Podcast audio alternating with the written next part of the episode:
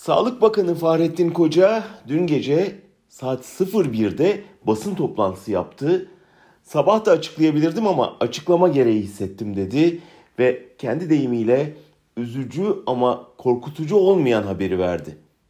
Türkiye'nin ilk koronavirüs vakası tespit edildi. Bakana göre testi pozitif çıkan kişi bir erkekti.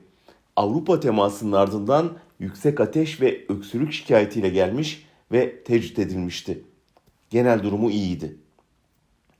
Bakan şehir adı vermedi ama bunun İstanbul olduğunu Mehmet Metiner bakandan önce televizyonda açıklamıştı zaten.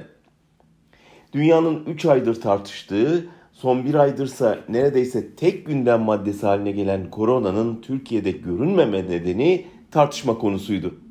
Bakana göre bunun sırrı sıkı tedbir alınmış olmasıydı. Muhaliflere göre hükümetin başarısı diğer birçok konuda olduğu gibi sorunu örtbas etme kabiliyetindeydi. Kimileri gelmiyor çünkü tutuklanmaktan korkuyor geyiği yapıyordu. Kimisi Erdoğan'ın dün Avrupa'dan dönüşte size korona getirmiş olabilirim esprisini hatırlatıyordu.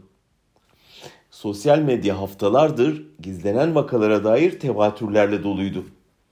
Dünkü açıklamadan sonra bir anda İdlib hezimeti, Kremlin utancı, mülteci akını, gazeteci tutuklamaları gündemden düştü.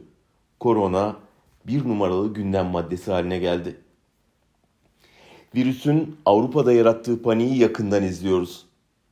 Gelen ölüm haberleri, karantinaya alınan şehirler, kapanan sınırlar, tatil edilen okullar, iptal edilen etkinlikler, seyahatler, marketlere yığılan insanlar ve her sohbete sinen bir dehşet havası.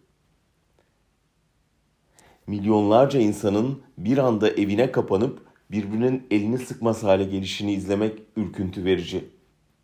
Adeta bilim kurgu filmlerinde gördüğümüz dünyanın sonuna dair kara kehanetlerin bir provası yaşanıyor. Sınır, duvar, gümrük tanımayan devasız bir virüs, kıta, ülke ayırt etmeden, zengin, fakir, bakan, başkan, siyah, beyaz, sarı demeden can alıyor. Nükleer serpinti gibi, iklim değişikliği gibi bir ortak felaketle karşı karşıyayız. Dileyelim bu bela küresel insani yardımlaşma ve sağlığa yatırım için vesile olsun.